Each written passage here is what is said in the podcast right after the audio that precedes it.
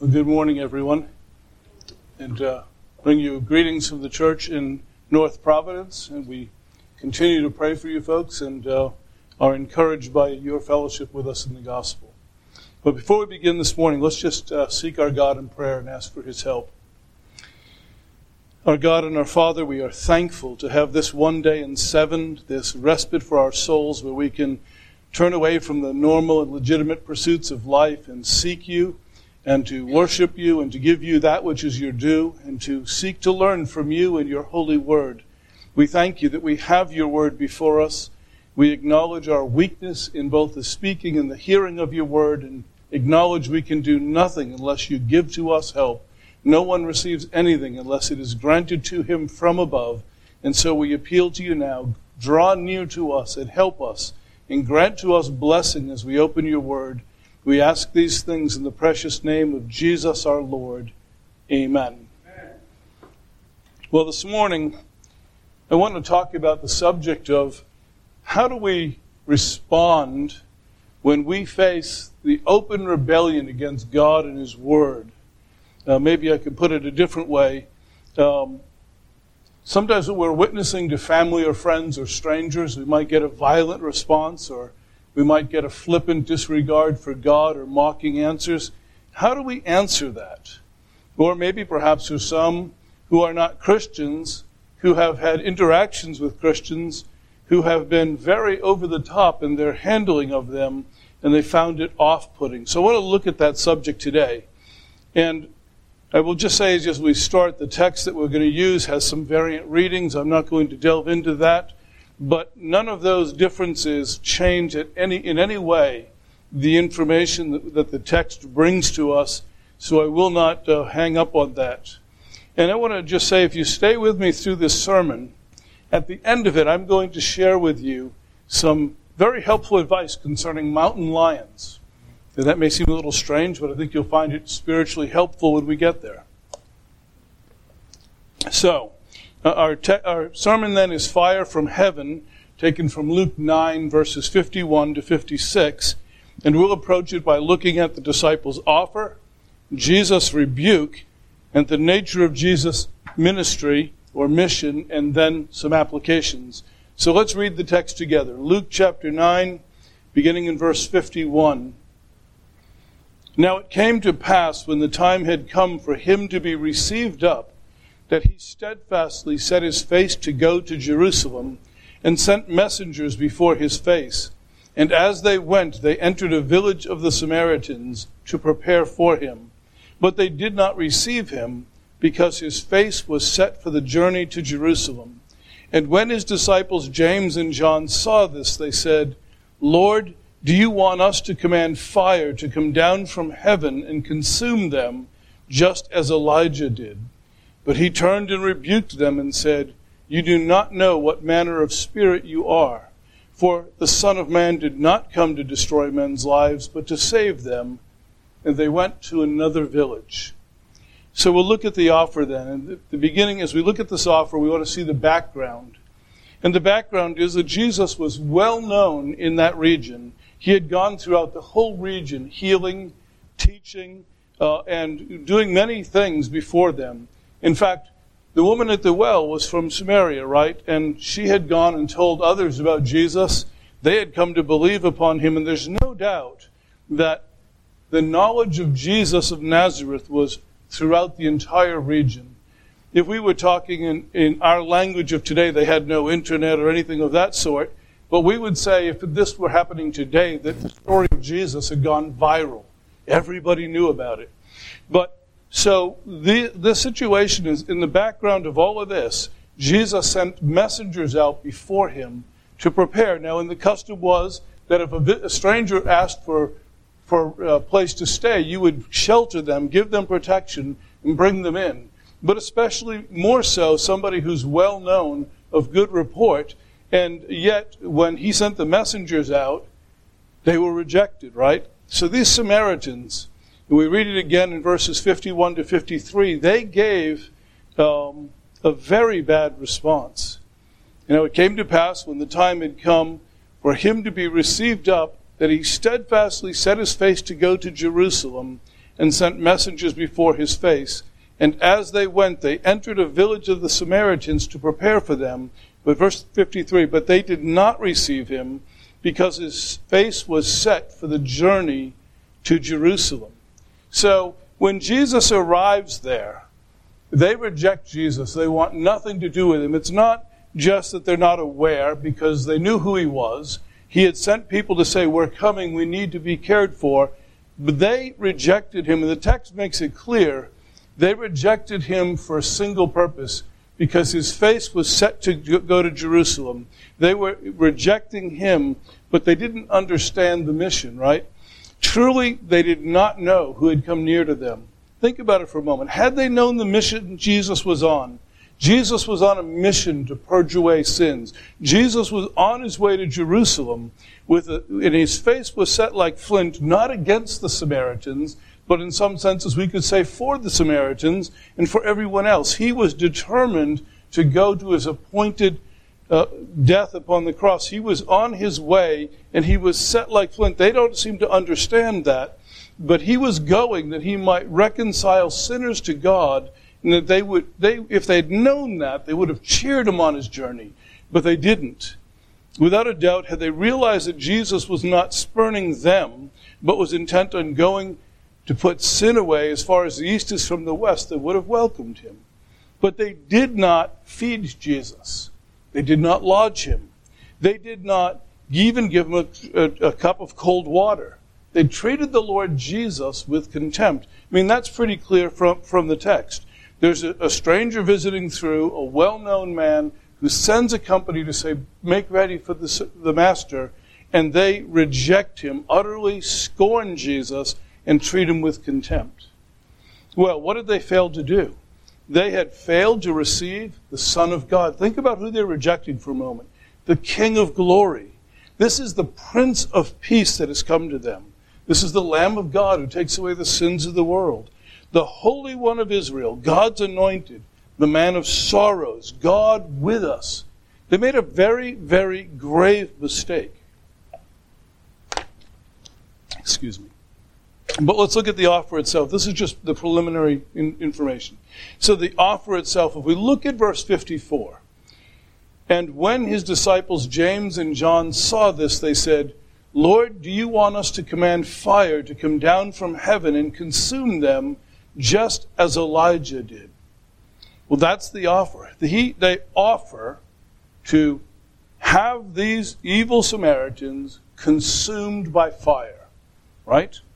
Well, in that offer, they have a number of things that they get right and some things that they get wrong.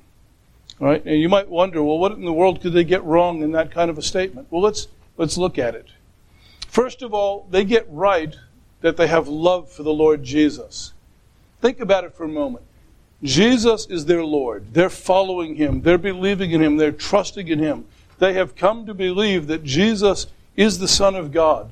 And their love for Him in their hearts is that everyone should love the Lord Jesus. And I think they get this right, right? Every true believer, every blood bought sinner who's been redeemed from the wrath of God ought to have such a love for Christ that they want to tell everyone they know and everyone they meet about Christ. So this love that they have, it's a it's shown in their strong re- re- reaction, right? If we love somebody and they're spurned and treated with contempt, that stirs something within us. So I think that they get this aspect right because they esteem Jesus so highly and they believe that everyone ought to esteem him the same way.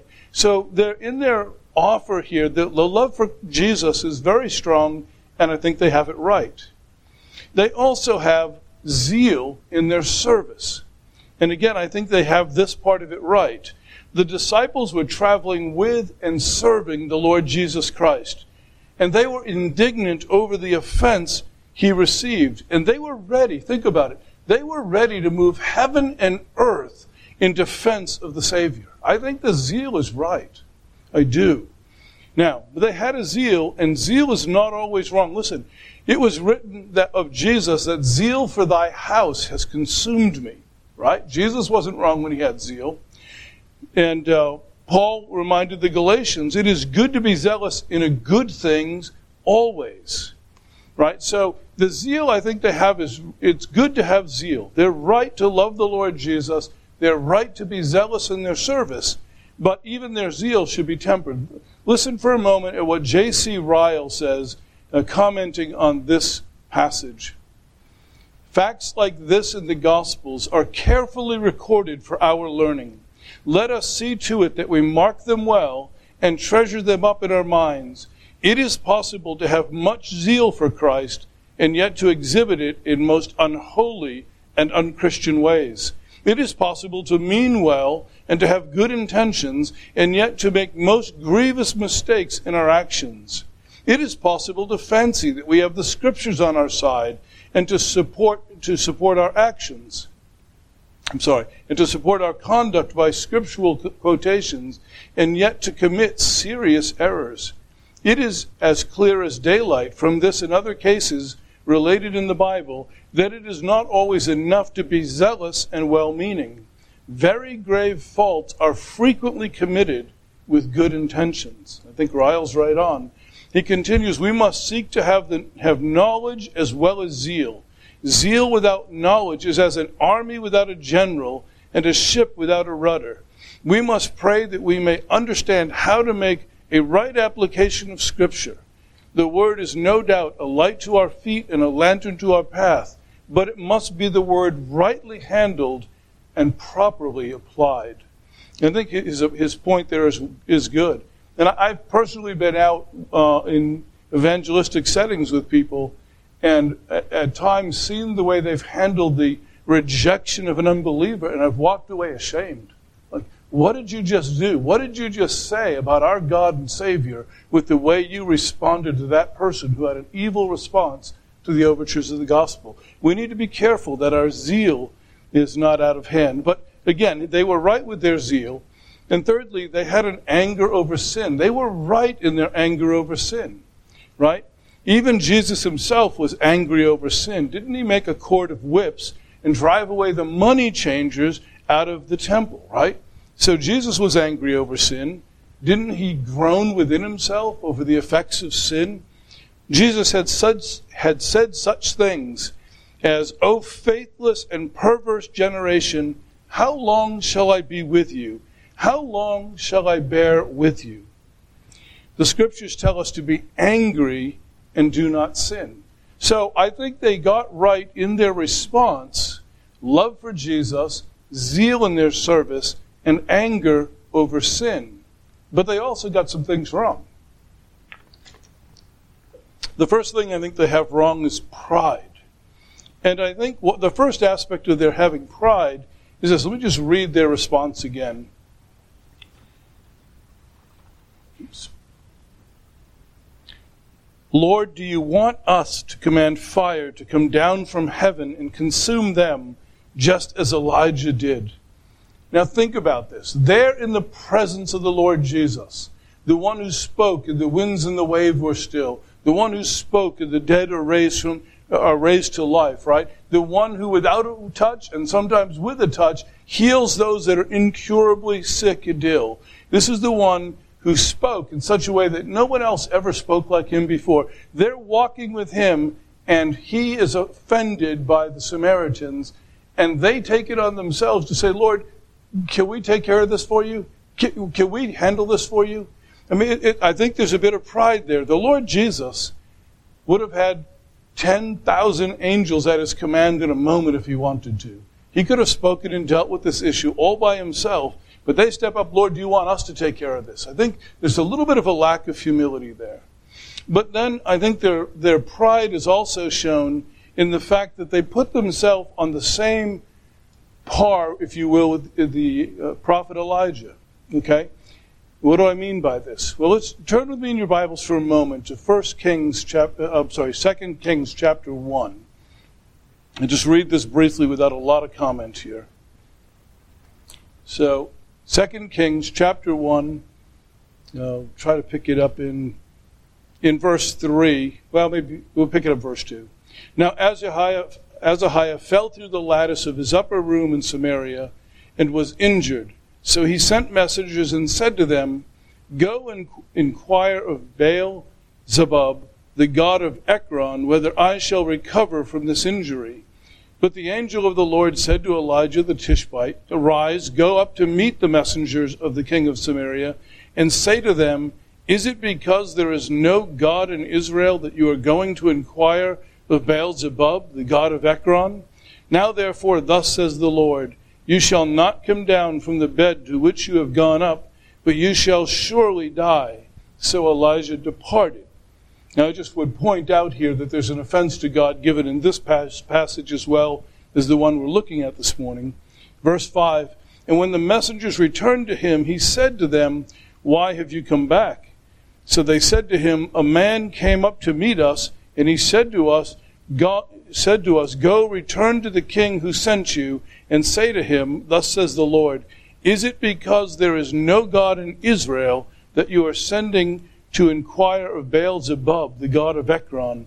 Therefore you shall not come down from the bed to which you have gone up, but you shall surely die.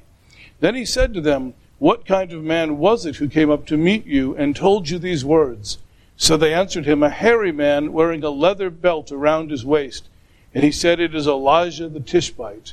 Then the king sent sent to him a captain of fifty with his fifty men. So he went up to him, and there he was, sitting on the top of a hill, and he spoke to him, Man of God, the king has said, Come down. So Elijah answered and said to the captain of fifty, If I am a man of God, then let fire come down from heaven and consume you and your fifty men. And the fire came down from heaven and consumed them and his fifty. Then he sent to them another captain of fifty with his fifty men. And he answered and said to them, Man of God, thus says the king, come down quickly. So Elijah answered and said to them, If I am a man of God, let fire come down from heaven and consume you and your fifty men. And the fire of God came down from heaven and consumed them and his fifty men. Again, he sent a third captain of fifty with his fifty men, and the third captain of the fifty went up and came and fell on his knees before Elijah and pleaded with him and said to him, Man of God, please let my life and the life of these fifty servants of yours be precious in your sight. Look, fire has come down from heaven and burned up the first two captains of fifties with their fifties, but let my life now be precious in your sight. And the angel of the Lord said to Elijah, Go down with him, do not be afraid of him. We'll stop there. So I, I suspect that James and John have Elijah in mind here. And they have essentially said, well, do you want us to do, do what Elijah did? They kind of raise themselves up to that level. But there's a difference, of course. Elijah was on a peculiar mission from God. And Elijah did show forth mercy, uh, or God showed mercy through Elijah with the third set of 50. But nevertheless, these two they think that they're just going to ask God to send down fire and God is going to destroy the Samaritans. They assume their faith is strong enough, pure enough, and true enough that they could command judgment from heaven to fall upon the enemies of God. And sometimes, as believers, I think we act like we think the same thing. We'll see. But secondly, not only did they have pride, but there was a lack of compassion. They were not like Paul, who desired to be innocent of the blood of all men. They were quick to desire the destruction of the wicked and were only too willing to be the instruments to bring it to pass. This is inconsistent with the nature of our glorious God, who says, and I quote, as I live, says the Lord God, I have no pleasure in the death of the wicked, but that the wicked should turn from his ways and live. They are too much like Jonah, who preferred that the Ninevites be consumed and not converted. Jesus had sent them out to heal and to cast out demons. So think about this. When Jesus sent out his disciples, it's always to heal. It's always to cast out demons. It's always to be ministers of grace and to call men to himself. But never is it recorded that Jesus sent them out two by two to destroy. It's not recorded in the scriptures. Never happened. He sent them out to heal and cast out demons, but not to give, never gave them the th- authority to destroy. But they also had a faulty understanding of, of the ministry of the Lord Jesus. They did not understand that he had a ministry of, of reconciliation and redemption, right? They had compressed, think about this for a moment, they had compressed in their minds the thought of the Lord's first coming with mercy and his second coming where he will judge all the living and the dead, right? They've sort of compressed them into one time frame. And now they have it all confused. They could not understand that today is the day of grace, the day of wrath is future. But they wanted it all now. They wanted grace for themselves and they wanted wrath for everyone that did not agree with them and everyone that did not bow the knee. They wanted the day of judgment now on the Samaritans. That's what they were looking for. They have it wrong. They don't understand the ministry of the Lord Jesus. Push it all together. Well, thankfully, our God is patient and He's long suffering, not willing that any should suffer. We should think carefully about that. Well, secondly, let's go to the rebuke itself. We want to go to the rebuke itself. And we'll read this again. But he turned and rebuked them and said, You do not know what manner of spirit you are of. For the Son of Man did not come to destroy men's lives, but to save them. All right, we'll, we'll stop there for a moment. We need to state at the outset the obvious, right? When Jesus rebukes a man, then the rebuke is fully warranted, fully justified, now, and Jesus' rebuke is not light or trifling. Jesus was not happy with them and strongly corrected them. But at the same time, we need to think about what it's not. This is not the same thing. Um, I'm going to step back a little bit for a second. If we think about Peter for a moment, when Peter spoke foolishly and the Lord said to him, Get behind me, Satan, he was not saying to Peter, that Satan has indwelt you. What he was saying to Peter, of course, was, Peter, you're acting like your, your uh, important priorities are in line with the devil's rather than in line with mine. You're not thinking rightly. But he wasn't saying that Peter was a demon. It, but then that's different from when the scriptures tell us that when Jesus spoke to Judas and said, What you do, go quickly, and then the devil entered him, that's different. So he's not saying here of these two disciples that they're of an evil spirit. It is not a declaration that the disciples were of the evil one. They were new creatures indwelt by the Holy Spirit. They are His disciples indwelt by His Spirit. They are not sons of disobedience. It's important because we might think, well, you don't know what spirit you're of. You know, that might sound really flippant, really an accusatory statement that they're of an evil spirit. That's not what he's saying here. What was it then? He's correcting them by explaining what the Spirit of God was doing, not destroying lives, but saving. And you have to see this in the text. You do not know what manner of spirit you are of, for, because the Son of Man did not come to destroy men's lives, but to save them. That's the spirit you are of, and your actions are inconsistent with that spirit. You are not acting rightly in accordance with your role in my ministry. I think that's the sense of what he's saying here. Just as the prophets of old had not fully understood what the Spirit was indicating when He moved them, neither did these men understand what the Spirit was working in their generation or in their hearts. And they're so close to the Lord Jesus. They're doing His will. They're trusting Him. And yet they don't fully understand it. Their failure to grasp this is not isolated.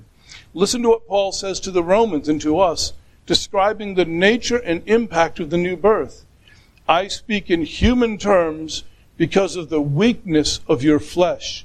For just as you presented your members as slaves of uncleanness and of lawlessness, leading to more lawlessness, so now present your members as slaves of righteousness for holiness. What is Paul saying? You've been saved. You used to present yourself to the evil one and serve evil, and now you need to actively pursue what is right and present your members as instruments of righteousness. And that's the point here. They, they have fallen in this one aspect that they have not thought rightly about what they're saying regarding the Samaritans. Jesus' rebuke is wholly consistent with the context. And I think I touched on this already. But he's correcting his, his disciples, he's teaching them the way of God.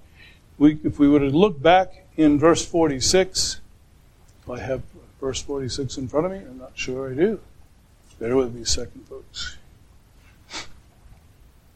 No, let me, let me turn to verse 6 here. 46.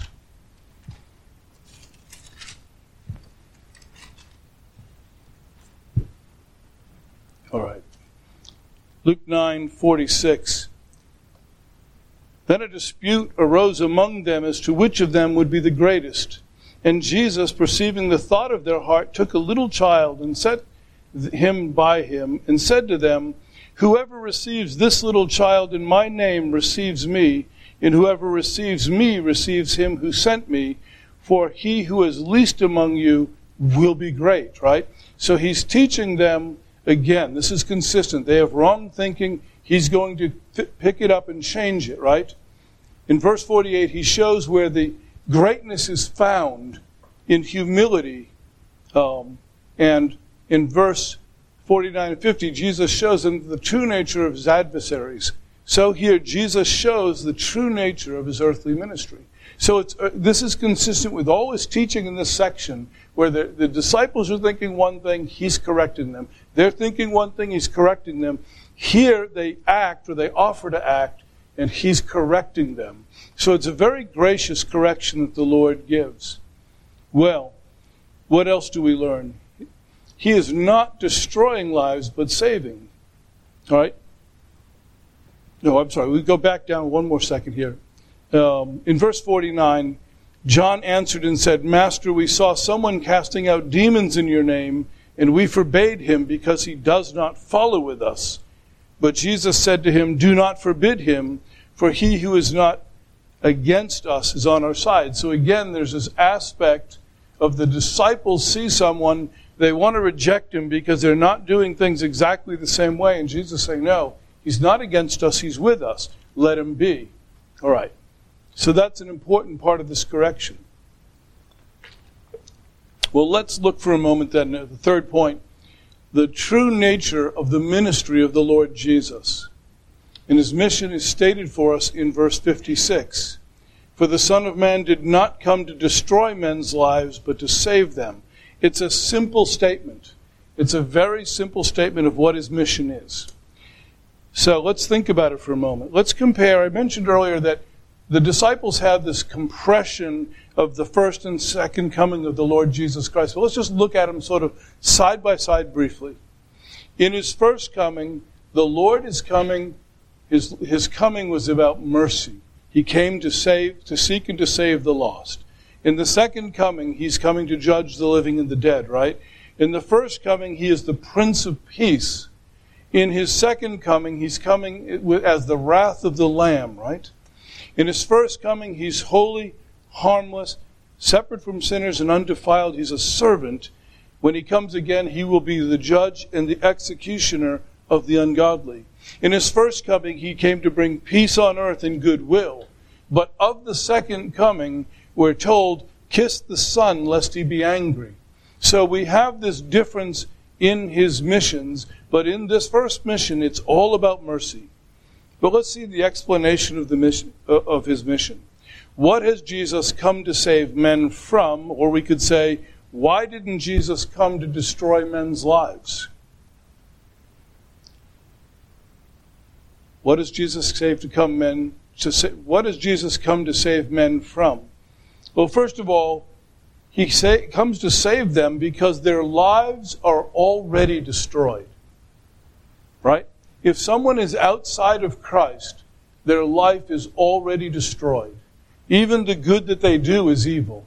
All that they do is vanity. It's fleeting. It's worthless. It's purposeless. All that they do stores up wrath upon wrath for themselves in the day of judgment. Jesus come to, comes to save men's lives because they're already destroyed. I think we need to understand that. It's implied in the passage, and it is crystal clear in the rest of Scripture, right? If we just go back to our passage, the Son of Man did not come to destroy men's lives, but to save them. If Jesus came to save men's lives, then men's lives need to be saved, right? If he didn't come to destroy them, it's because they're already destroyed. All right, so this is an important aspect of this. And we need to really consider this about the gospel. When we bring the gospel to people, we don't just have a nice little cherry to put on the top of a very nice little life that's all good and it just needs a bow to tie it up and just make it perfect. We come with the gospel because men's lives are a mess. Men and women, boys and girls without Christ are enemies of God. They're under the wrath of God. They're not in a good way. Their lives are not good, however well, you know, well appearing they may be. Their lives are not good. Without Christ, life is not good. It's implied in this verse, with or without the variant reading, by the way. If Jesus came not to destroy but to save, then there must be a need for this. We, we could think about this from the doctrine of total depravity, right? You're well instructed here in this church. We understand that men are, are born dead in their sins. And the sin has affected every aspect of their life. But I want to just read from a quote from uh, Steve Lawson from his excellent book, Foundations of Grace, a long line of godly men. And I don't usually give book recommendations, but I really like this book. It traces the doctrines of grace from cover to cover in the scriptures, and it's very well done. But at any rate, he says this All mankind is born spiritually dead in trespasses and sin. Fallen man is totally depraved. Sin has radically affected the total man. That is, each part of man, his mind, emotion, and will is defiled by sin. His mind is darkened, rendering him unable to see the truth about God, Christ, or himself. His heart is defiled and does not desire God, but instead loves his sin. He, his will is dead and cannot choose what is right. Plagued with this total inability, sinners are in bondage to sin unable to change and become good. Being dead in sin, man does not even desire to pursue what is right. In short, unregenerate man is totally unable to do any spiritual good, can do nothing to remove his sin, and can make no contribution toward his salvation. Worse, left to himself, fallen man will never seek God or his grace. It's an excellent statement. And so that's part, part of why the Lord Jesus is coming to save men's lives, which are destroyed because of sin. All right. So if there must be a Savior, then there must be a reason for the Savior, right? And Jesus did not come into the world because men might need a Savior, but because there was and is a universal need for salvation. I, I, I don't know. I, I get this sense every time we go out and try to talk to people door to door. You can almost sense the deadness of people. Some, sometimes a blank stare, sometimes they're just unwillingness to consider anything but what makes them feel good. It's very sad. Remember that Jesus was rejected because his face was set like flint in his determination to go and be the Lamb of God who takes away the sin of the world. So that's his mission. Uh, describe, but furthermore, uh, men's lives are already destroyed. It's crystal clear in the scriptures. I want to read for a moment here um, from Ephesians chapter 2. And the scripture says, And you, that's speaking to Christians, and you he made alive, who were dead in trespasses and sins, in which you once walked according to the course of this world, according to the prince of the power of the air, who now works in the sons of disobedience, among whom also we all once conducted ourselves in the lust of our flesh, fulfilling the desires of the flesh and of the mind, and were by nature children of wrath just as the others. So Jesus' mission then to save sinners is because we are all born dead, right? Every Christian is born dead. And he's only not dead because God made him alive in Christ. Everyone else is not made alive in Christ continues on that path of deadness, working the works of disobedience, and they are children of wrath. And being a child of wrath is that there's that day of wrath that's coming, and you were born for that day if you don't turn to Christ. So, children of wrath, as I just read, much more than against Romans 5, 9 to 10, 9 and 10, much more than having been justified by his blood, we shall be saved from wrath through him. For if when we were enemies, we were reconciled to God through the death of his Son. Much more, having been reconciled, we shall be saved by his life. What is the scripture telling us? Born into the world sinners, born into the world enemies of God. Christ came into the world. He made us alive. He reconciled us with God, who took us who were enemies and brought us near to God. And that's the mission Christ is on. That's the gospel we proclaim. Everyone whose eyeballs we look into is either a believer who has embraced Christ and has had his soul saved by God or is in need of that very thing, and we must not turn away from them. Without God and without hope, again Ephesians 2:12, that you at that time you were without Christ, being aliens from the commonwealth of Israel and strangers from the covenants of promise, having no hope and without God in the world. So again, the mission of the Lord Jesus is to come and to save people. Why do they need saving? Because they're outside of God's promises. And I, have heard people say things. I've heard unbelievers say, you know, all things work together for good. Well, not so. The scripture says all things work together for good to those who love God, to those who are called according to his purpose. And it's not true universally. Those who reject Christ, those who are outside of the saving power of the blood of Christ, none of God's promises apply to them except for the promise that God will recompense them for their evil and avenge the evil they have done. But Jesus came on a mission to save people from this. So, what kind of things mark one out as being dead in sins, or as a child of wrath, or being without God and without hope in the world? We'll look at a few. These are just some, some examples. Exodus 27 You shall not take the name of the Lord your God in vain, for the Lord will not hold him guiltless who takes his name in vain. Right? That's a pretty serious charge.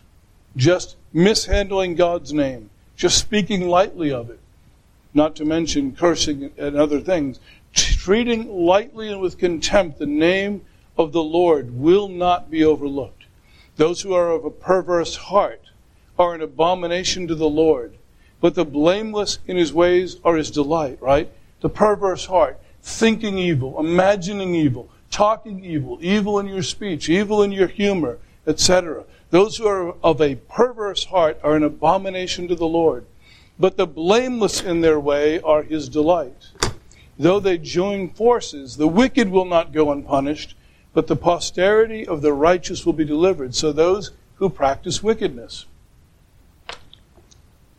All right. Further in Proverbs, as an evildoer gives heed to false lips, a liar listens eagerly to a spiteful tongue.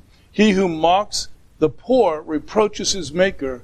He who is glad at calamity will not go unpunished. Think about all these things that are being spoken of lying, and hating the poor and abusing people. And those who rejoice at calamity, we should stop here for a moment.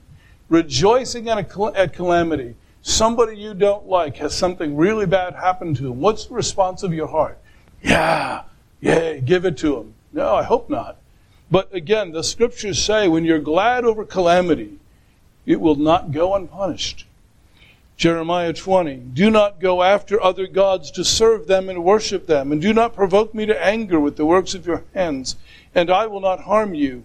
Yet you have not listened to me, says the Lord, that you might provoke me to anger with the works of your hands to your own hurt. Again, idolatry, rejecting God, not listening to Him. Mark 6.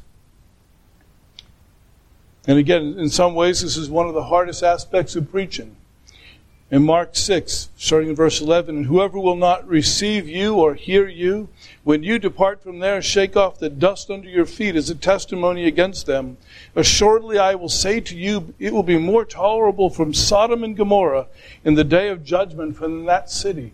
And what is the scripture telling us? When somebody preaches the gospel and you reject it, when somebody witnesses to you and you reject it, when somebody calls you to repent and you reject it, God says that's going to be a bad thing for you. Right? Look a few more here. In Acts chapter 3, for Moses truly said to the fathers, The Lord your God will raise up for you like a pro- like for you a prophet like me from among your brethren. Him you shall hear in all things, whatever he says to you, And it shall be that every soul who will not hear that prophet shall be utterly destroyed from among the people. And again, this passage is pretty clear. He's talking about the Lord Jesus Christ. He's talking about those who come preaching the gospel of Christ, those who come preaching the apostolic teachings that Christ gave to them. It says that if you won't hear that prophet in all things, right? And then it will be bad for you, right? You'll be utterly destroyed. So it's even very evil to have some people have this idea I like this part of the gospel and I like this from that book, but I don't like this section right here. It rubs me the wrong way. I'm just going to pull it out of my Bible. God says if you don't hear Him in all things, you'll be utterly destroyed. We need God's word, the whole of God's word, and we need to submit to it. In 1 Corinthians chapter 6, it says this Now you yourselves do wrong and cheat, and you do those things to your brethren. Now he's rebuking the believers in, in Corinth here, right? You do wrong, you cheat, you do these things to your brethren. Do you not know that the unrighteous will not inherit the kingdom of God? You see, men cannot be unrighteous and think they're going to heaven. I've spoken to men sometimes who are the most ungodly characters who say, What's going to happen to you when you die?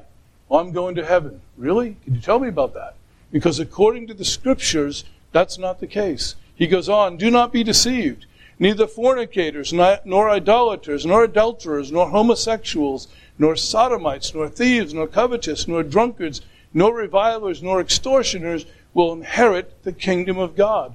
Now, what is he saying? If you say that you're a Christian, if you say you're a believer, and you continue in a path of ungodliness to this extent, and it's the principal pattern of your life, you are not going to heaven. You are not what you claim. But moreover, for those outside, because he's correcting Christians here, if this is your portion of life, understand you cannot go to heaven if that is the state of your heart. He goes on further and says, and such were some of you, addressing the believers. And here's hope here. And such were some of you, but you were washed, but you were cleansed, right? So that's a hopeful thing, but again, part of why the Lord came. Now, Galatians 5, 9, 5 19.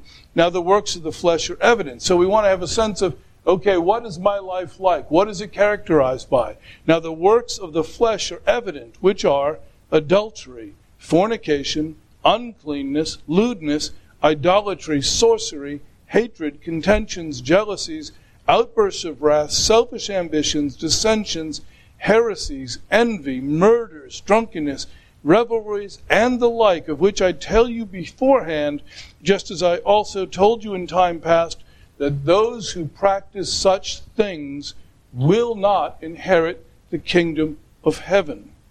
And again, the Lord came to save men and women from such things. For I say to you, again, Mark 5:20, for I say to you that unless your righteousness exceeds the righteousness of the scribes and Pharisees, you will by no means enter the kingdom of heaven. That is to say, unless your righteousness is not something you do, but something within you because of the working of God and the granting of a new heart, then you will not see the kingdom of heaven.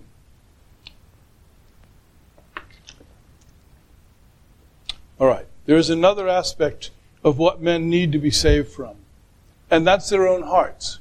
When Jesus came to save men, he came to save them from their own hearts. Sometimes we like to think that all the evil in the world is out there. It's, it's you know, foreign to us. But in Mark chapter 7, it says, And he said, what comes out of a man, that defiles a man. For from within, out of the heart of men, proceed evil thoughts, adulteries, fornications, murders, thefts, covetousness, wickedness, deceit, lewdness, an evil eye, blasphemy, pride, and foolishness. So, you want to know where all the bad stuff comes from? Comes from in here, in our hearts. I've had this conversation with my mother for a long time. She's in a nursing home now. She used to always ask me, where does all this stuff come from? I always came back to the same thing. Comes out of the human heart, Mom. It's sin, right? What is this sin that lurks in the heart that must that men must be saved from their own hearts? These are the things that happen. Think about these. What comes out of these issues from the heart? Broken marriages, broken friendships, broken hearts, loneliness, despair, hopelessness, desperations, fights, arguments, war, and on and on it goes. Out of the hearts of men come the evil. And Jesus came to save men from that by washing away their sins, by granting them a new heart, a heart that would love Him and serve a God. Do you see it? Jesus did not come to destroy life, but to save it. That's why those two got it so wrong. These Samaritans said an evil thing. They rejected Christ. They want to destroy them. Jesus doesn't want to destroy them. Jesus wants to hold out yet an opportunity for them to repent. Jesus wants to show forth grace. He lived his life as an example and a pattern. He gave his life and blood as a ransom to redeem men, gave his spirit to regenerate men and to enlighten and guide men, gave his promise that he is both preparing a place for those who trust him and he is coming again to receive his people to himself and to bring them to heaven. Well, how do we apply this then? We need to acknowledge that sin deserves and will receive judgment from God. Sin does not receive judgment from us in, in the sense that these two are trying to bring judgment. It'll come from God. If men and women continue in sin, they will receive a just reward from a holy God. Jesus came once to save, but he is coming again to judge the living and the dead. We don't know when that day will be. We should live every day like today is the day that the trumpet is going to sound and the Lord is going to descend. Christians, I want to ask are you living and loving consistent with the Spirit who dwells within you? In other words, are you desiring the damnation of the wicked around you? Or is your heart towards them mercy and a longing for their salvation? Are you in your heart wanting to call down fire? Or are you in your heart wanting to call down the Spirit of God to change their hearts and do them good? Think about the worst around you. Think about the ones that treat you the worst. What is your heart towards them? If you're a disciple of the Lord Jesus Christ, you will be merciful towards them, right? Jesus said, even when he was nailed to the cross, Father, forgive them. They know not what they do. He was merciful, always desiring men to turn and be saved. Jesus' saving work is not just blood and forgiveness, though this is crucial and, and essential, but he also gives commandments for us to obey and an example to follow, right? Jesus commanded us to pray for all men. Jesus commanded us to love our enemies. Jesus commanded us to do good works. He gave us the example of doing all that. Are we doing it? Are we walking as Jesus also walked? Have you been saved from your sin and the wrath to come? And we have to ask ourselves that. I, I don't know everybody here. I can't assume that we're all saved. But we need to ask ourselves, where do I stand with this? Sixth, Simply spurning Jesus and his overtures of grace are sufficient to bring condemnation upon you. I think it's a simple statement. How bad do we need to be to go to hell? You could simply reject Jesus, simply ignore his calls, simply despise the preaching of the gospel. That's enough. Jesus did not correct his disciples for going overboard in their judgment. He didn't say they didn't deserve to be, to be burned up by fire. He didn't say that. But for not knowing the season and purpose of his mission during his earthly ministry. That's what he rebuked them for. Think about this from John 3, very familiar verses. For God so loved the world that he gave his only begotten Son, that whoever believes in him should not perish but have everlasting life. For God did not send his, wor- his Son into the world to condemn the world, very consistent with what we just read, but that the world through him might be saved. That's our passage, right? God sent his Son into the world, not to condemn the world, but they should be saved. But then the passage goes on.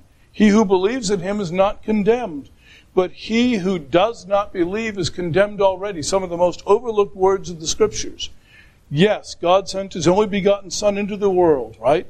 But it is because he came to save the world. But those who believe not are condemned already uh, because he has not believed in the name of the only begotten Son of God. And this, what is God's condemnation? And this is the condemnation that the light has come into the world. Jesus is the light of men. The light has come into the world, and men love darkness rather than light because their deeds were evil. Right? So, if you're not loving the light, if you're not running to the light, if you're not owning Jesus as your own, if you're not confessing your sins and trusting Him, you are condemned already, and you need to plead with God to change that. Now, seventhly, and this came from one of the passages I read, it is possible to live near to God, have true fellowship with Jesus Christ, give heed to His Word, and still be very wrong on some points. The text demands that we be humble in spiritual matters. I don't know how you can avoid that application, right?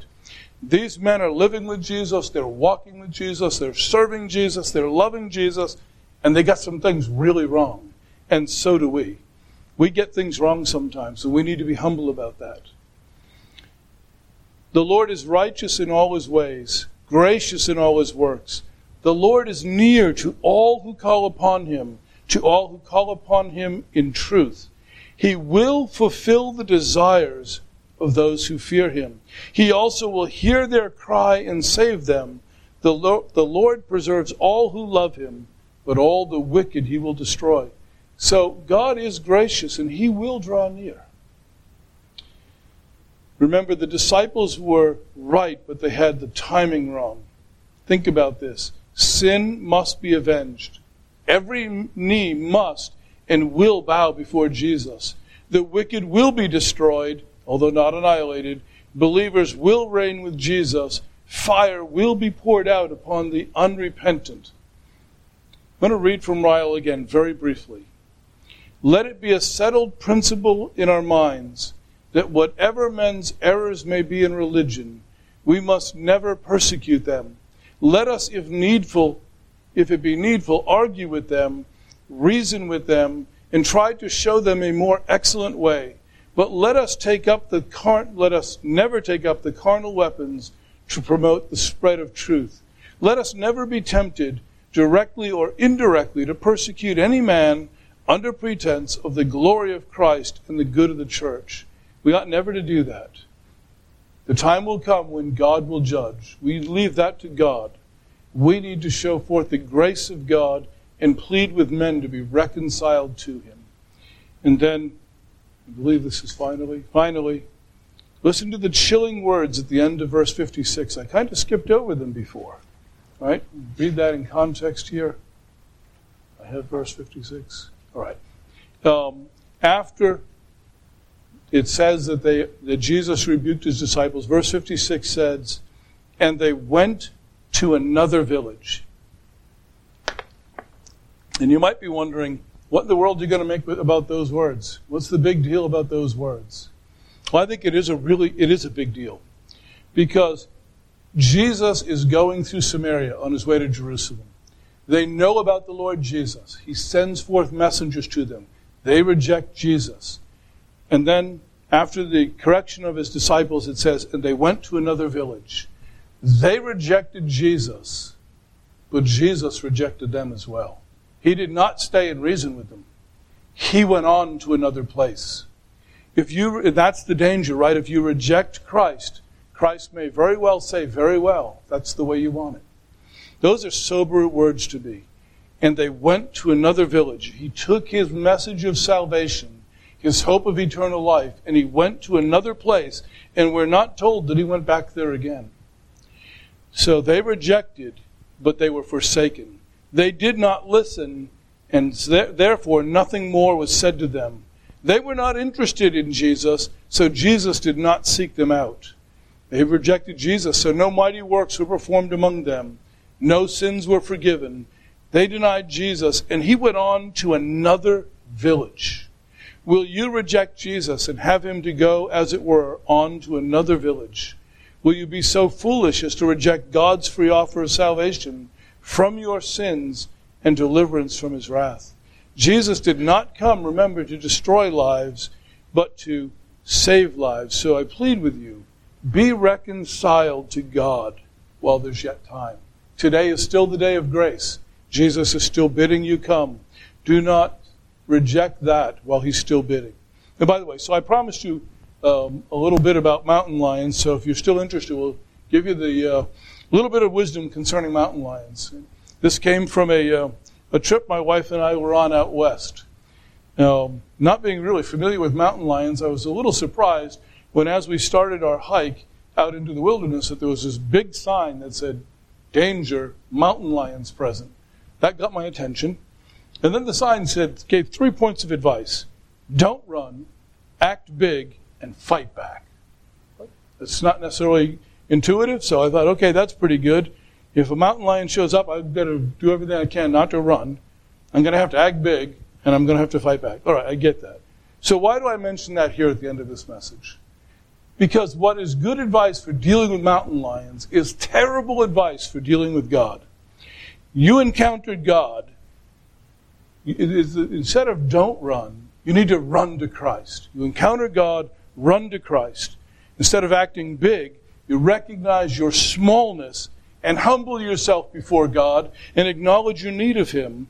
And, and, rather than fighting back, you need to stop fighting against God, lay down the weapons of your warfare, and plead with God for mercy. So I think mountain lions are very helpful. That's the way I see it. All right. Well, may the Lord bless this uh, opening up of His Word. Let's pray as we close, brother.